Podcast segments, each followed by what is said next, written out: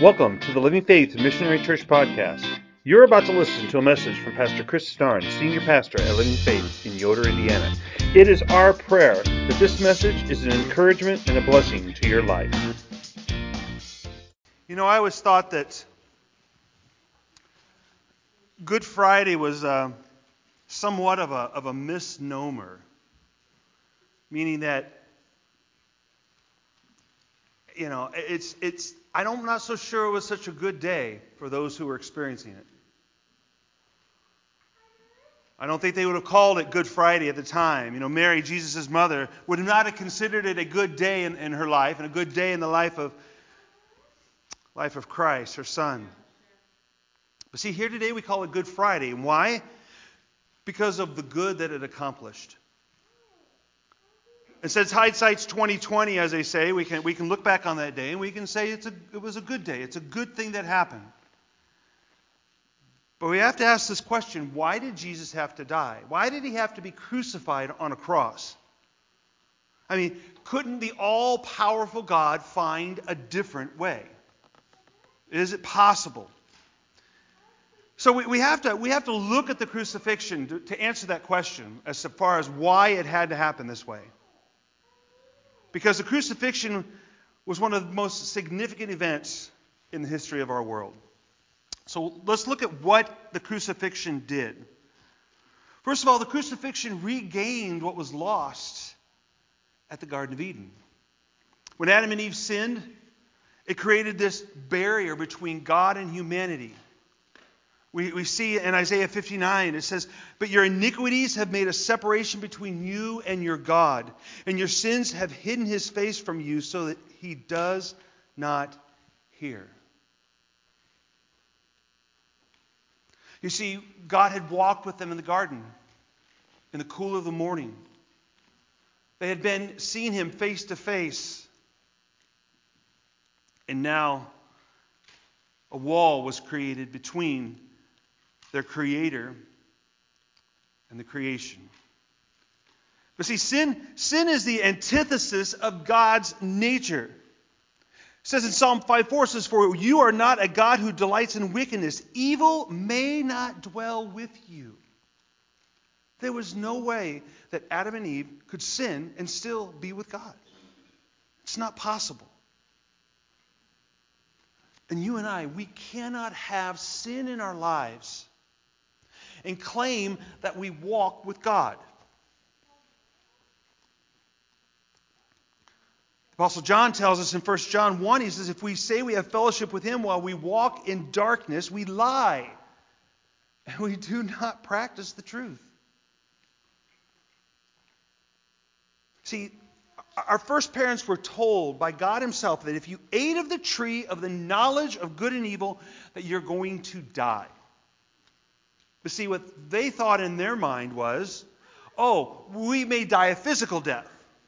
They, they, they didn't understand. And, of course, the serpent didn't help any because he lied to them and he convinced them otherwise. But instead, it wasn't going to be a physical death. Yes, they, sooner or later, they would die. Physically. But at that moment, it was a spiritual death. This forever separation from God. Ezekiel eighteen says, "The soul who sins shall die.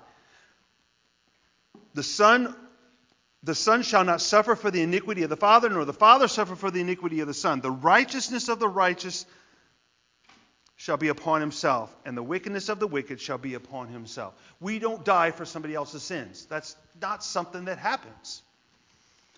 It only happened once. And that was on Good Friday. And it was only possible through a blood sacrifice.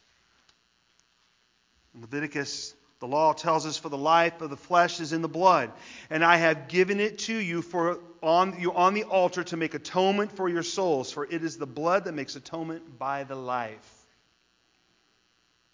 As I said, all of those sacrifices, and believe me, there were many, thousands and thousands and thousands of sacrifices over the time. All of those were foreshadows of a sacrifice that Christ was going to make on the cross. a sacrifice for our sins, that restored our right relationship with God, tore down the barrier between God and man,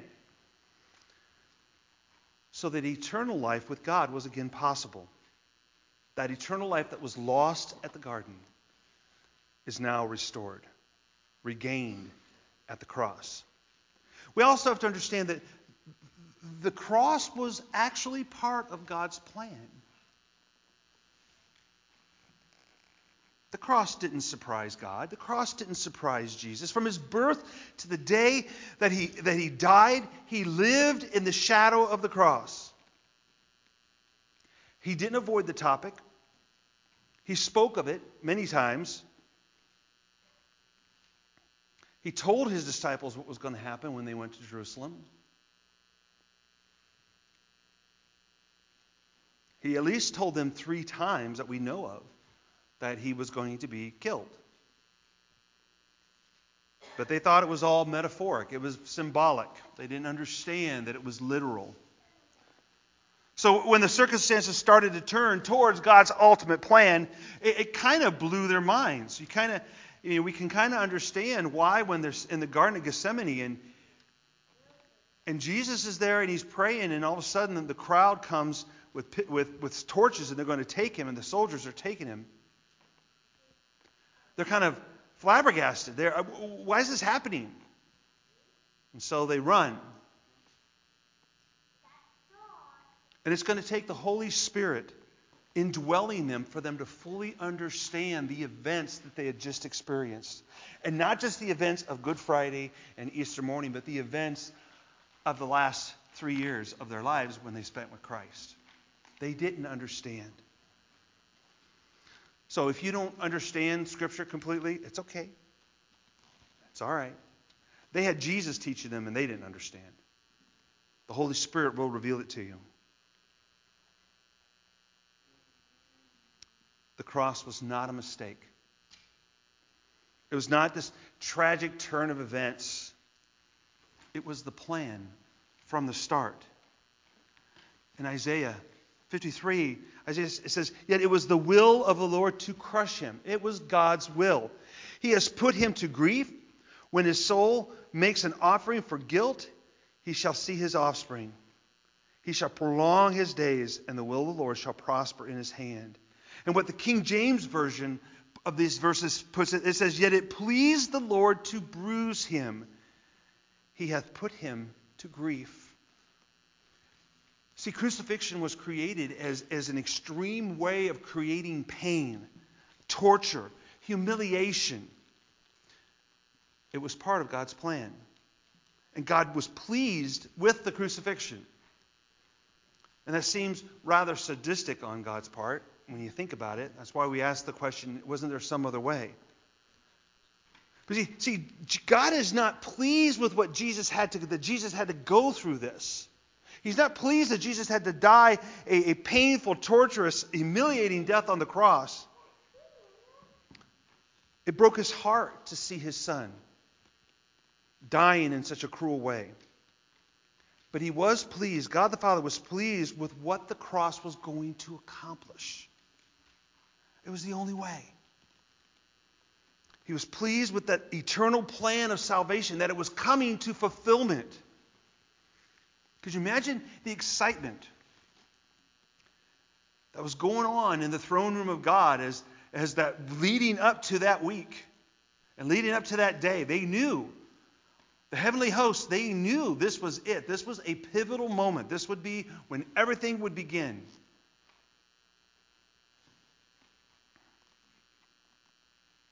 This was the way of the righteousness of God. The demands of salvation would finally be met. God was pleased that the death of Christ would bring life to so many others. There has never been a time in history when such harsh, horrible treatment was vetted out onto one individual, to one person, that would lead to so many countless souls being redeemed, including you and me. It was part of God's plan. The crucifixion dealt a blow to the enemy and his minions. See, see, both God and the enemy, Satan himself, had the same goal at the cross, for Christ to die. That was the goal.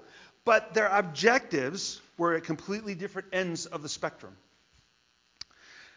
See, Satan wanted Jesus to die to stop him. Satan knew who Jesus was. He knew.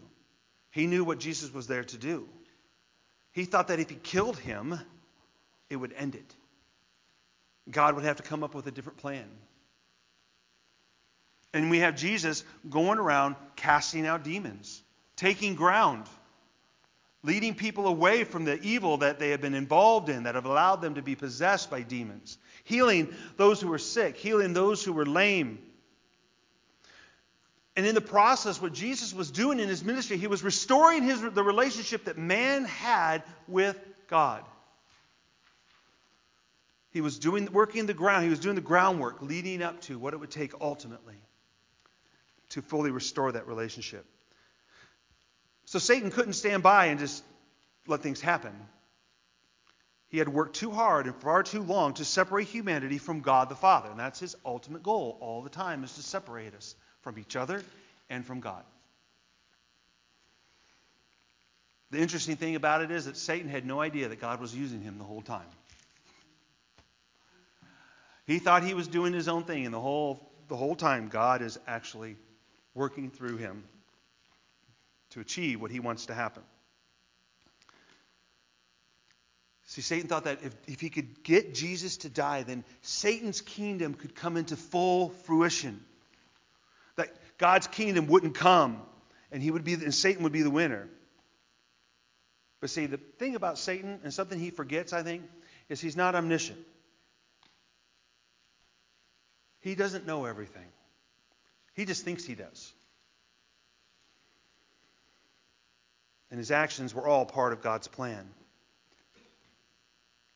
See, it's the amazing thing about the crucifixion, about that day, about that Good Friday, was not just that it was all part of God's plan, but that Jesus himself, knowing what was going to happen, because he was God, he knew what was going to happen, he did it willingly. How many of us would willingly do something knowing we're going to die? We'd probably think of fifty different directions we can go to avoid that moment we're going to die. That's why, you know, we always wonder, why, why don't I know when I'm going to die? That's why, because you would probably avoid it, especially if you knew it was going to be a painful death. But Jesus knew, and he just went ahead with it. He just, in fact, he had laser focus on it. That's during that week, it's what he was there for. That's what he was going to do. He voluntarily fulfilled God's objective. Because see, God's objective would mean an end to Satan. He'd be done. It would put in motion God's plan to finally deal with this accuser, this father of lies. He would now, see, because now since Jesus had been living under the shadow of the cross since his birth, now with the crucifixion of Christ, Satan now lives under the shadow of his ultimate end.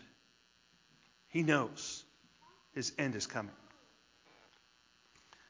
In the book of Revelation, John wrote, "And when the thousand years are ended, Satan will be released from his prison and will come out to deceive the nations that are at the four corners of the earth, Gog and Magog, to gather them for battle. Their number is like the sand of the sea.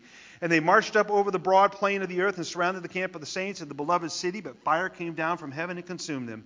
And the devil who had deceived them was thrown into the lake of fire and sulfur where the beast and the false prophet were." And this is where he will end. This is what his, the rest of his existence will be, which will be for eternity. "They will be tormented day and night, forever and ever." Now, I know today we still have to deal with his shenanigans. But Jesus said it's finished.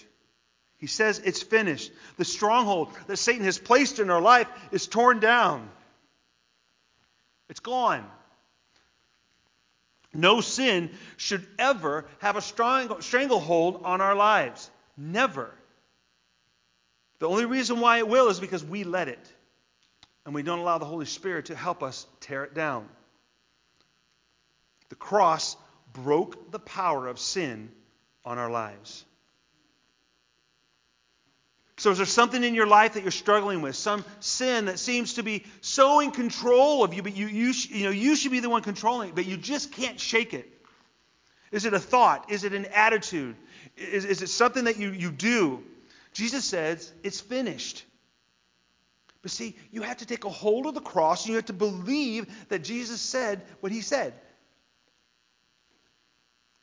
Stop making excuses for sin in your life and realize that Christ finished our salvation on the cross and he has set us free.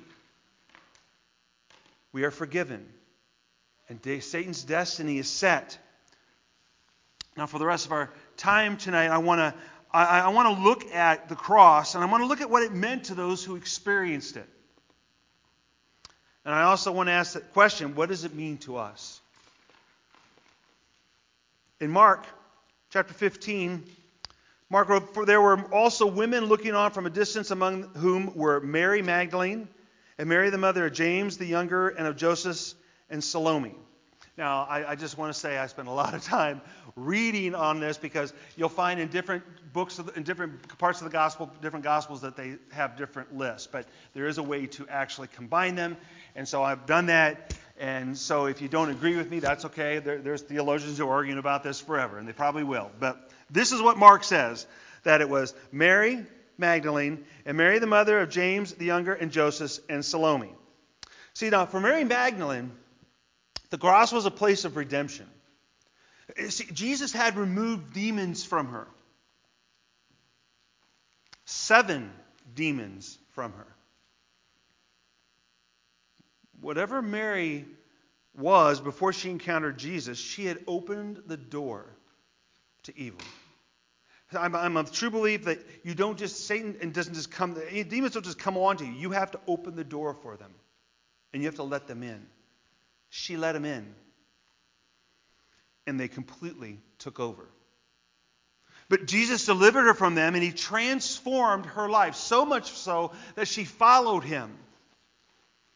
She wanted to be so close to him that even in his death, she is there at the cross. And actually, if we jump forward, we'll talk about this Sunday, she is the first one to see him when he's resurrected.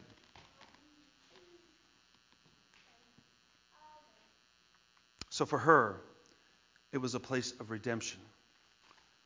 For Mary, the mother of James the Younger and Joseph, which we I believe is Mary, Jesus' mother, the cross was a time of realization and fulfillment.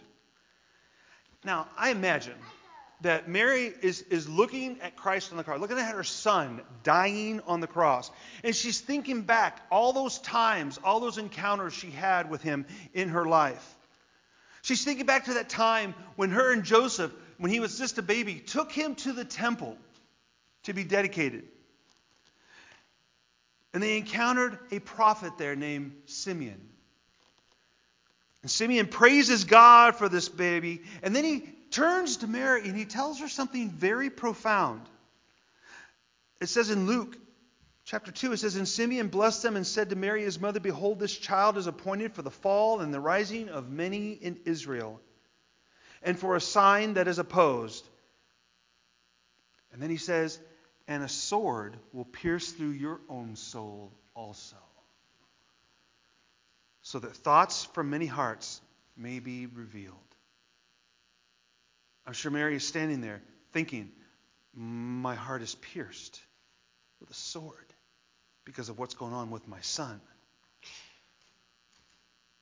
I'm sure she's thinking about all the things that she treasured up in her heart.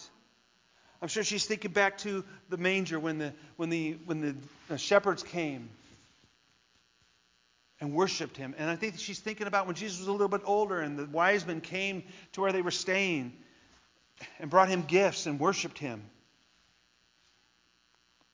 It's also kind of interesting that at the beginning of the Gospel of John, in the second chapter, we find Mary urging Jesus to turn water into wine at a wedding. And he says, "Woman, it's not my time yet." But he does it for her anyways. He honored his mother. And now we see her at the end of John's Gospel, but there's very little in between those two things. Yeah, there's the time when they come, his brothers and his mother come to take him because they think he's crazy.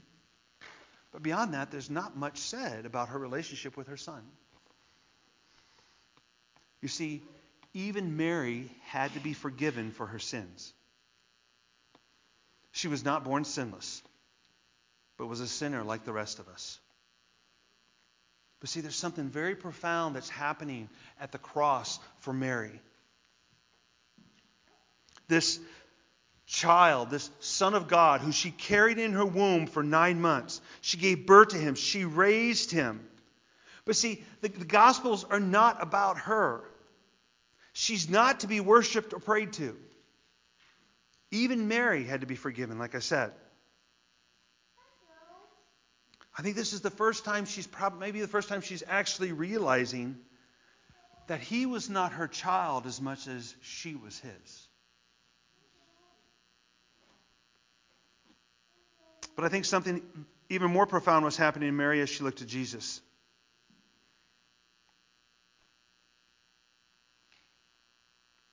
Everything was coming together. Everything that she had heard, everything that she had thought, everything she experienced, everything she saw was coming down to that one moment. Now, before I talk about the last woman that was at the cross, I, I want to look at the only disciple to witness the crucifixion, John. Now, all the other men who walked with Christ had abandoned him. They had abandoned him in the garden, and they, none of them showed up at the cross, at least that we know of. I would assume that if the writers of the Gospels knew that Peter was standing far off or or, or James was standing far off, my guess is that they were not. They were all hiding, afraid, embarrassed.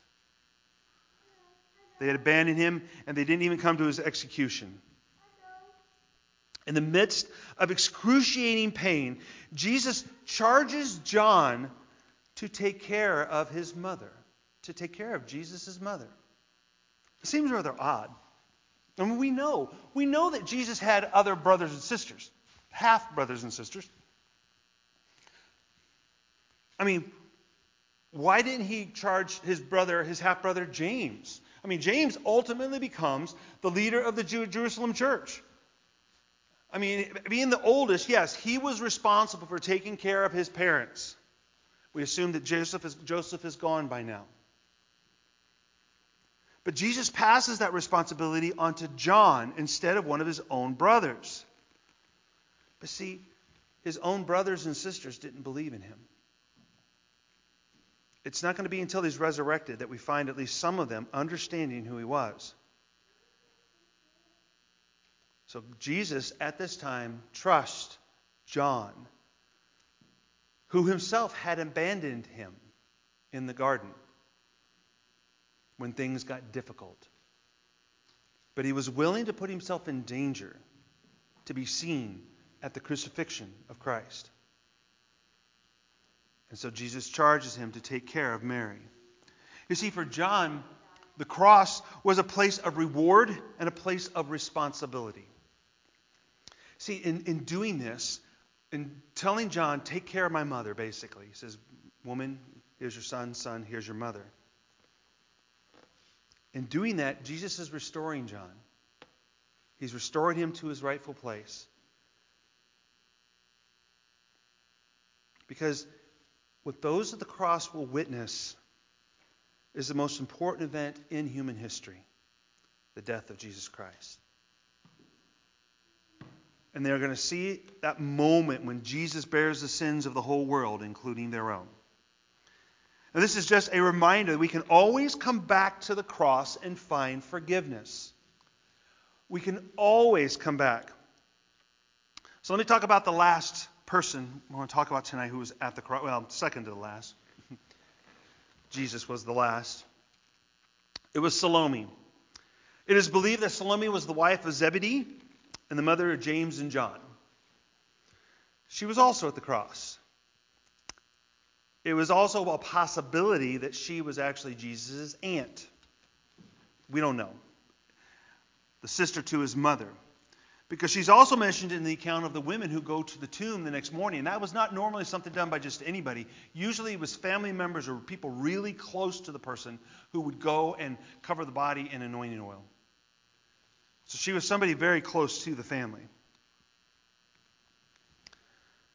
And see, Salome, if you remember, was the one who asked Jesus, could you make sure that my sons sit on your right side and your left side when your kingdom comes? I think for her, it was a place of rebuke.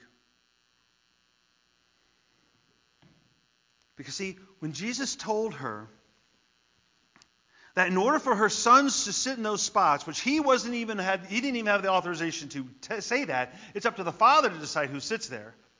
But if they're going to sit there, they have to drink the same cup that he is going to drink. And of course, James and John in their in their they don't understand what's going on at that point when Jesus says that, because he says, oh yeah, I'm willing to do it. I'm willing to do it.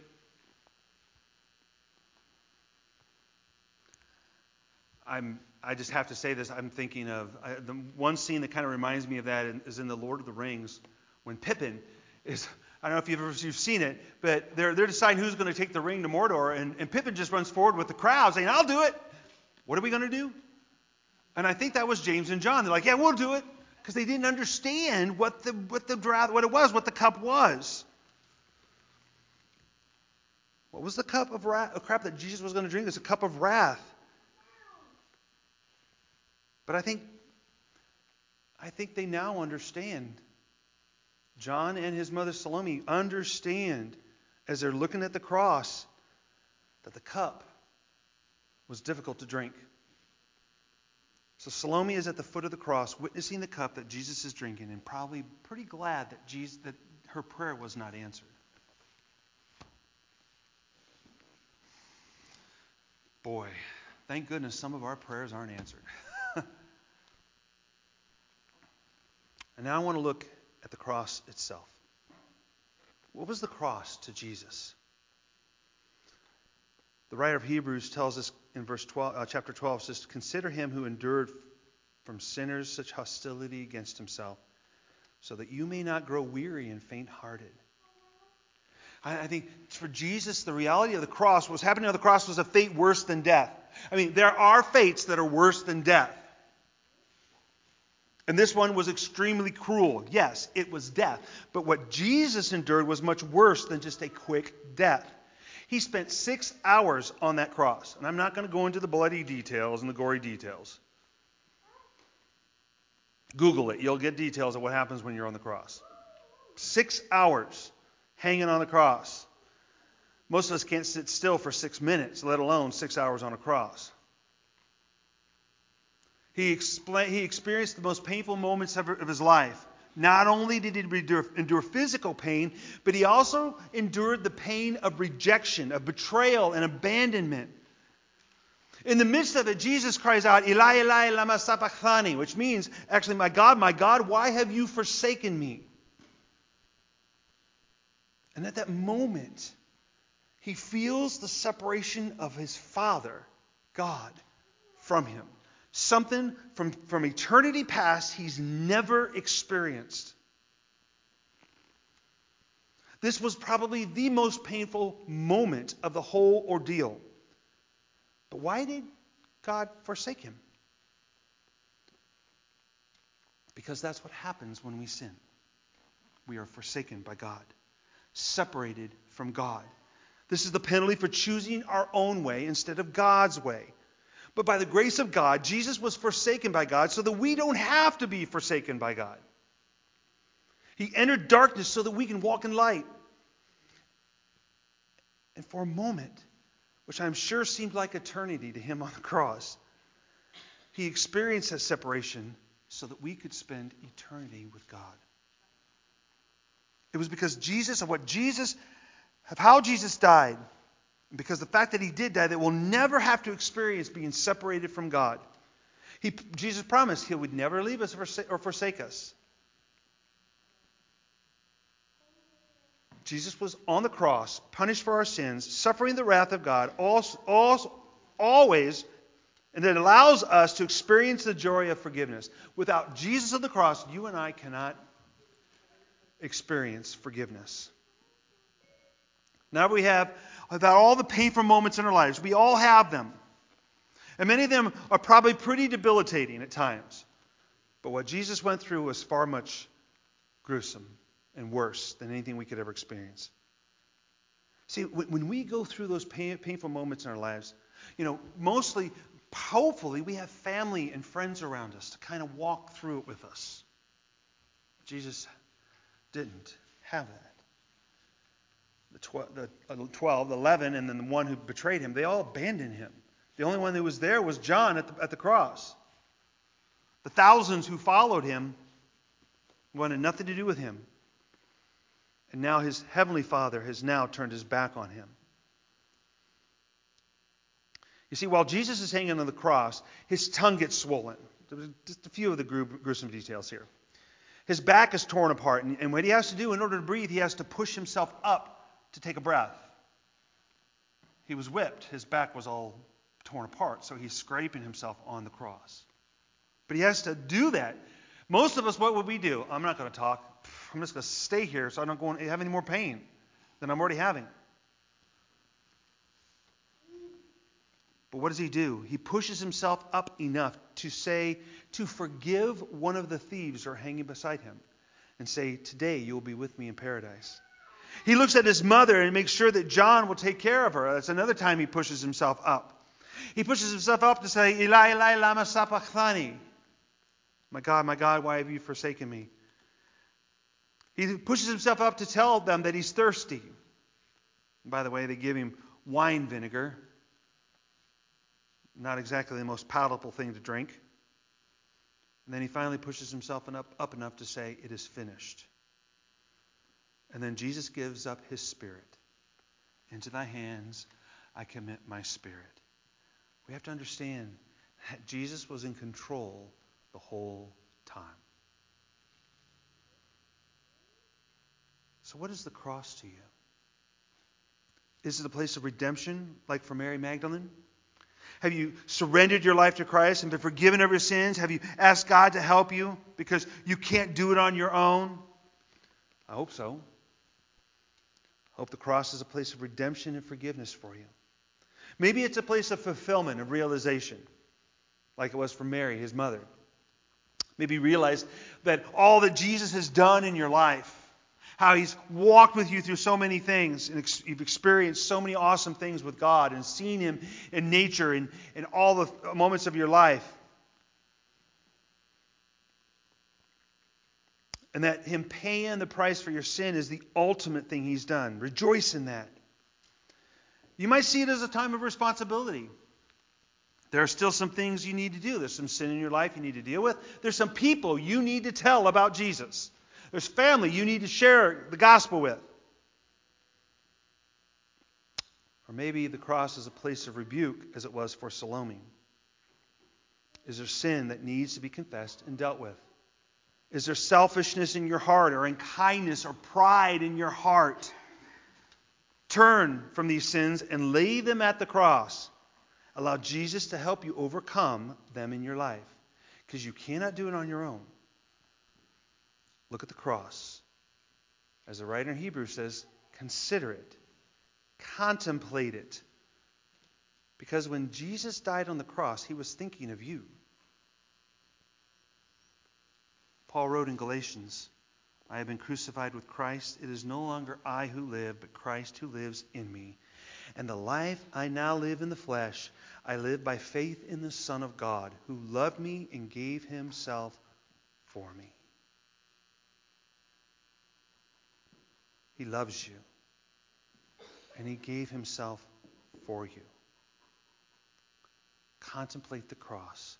Turn to the cross. Let's pray. Thank you for joining us today. We hope this message was a blessing to you.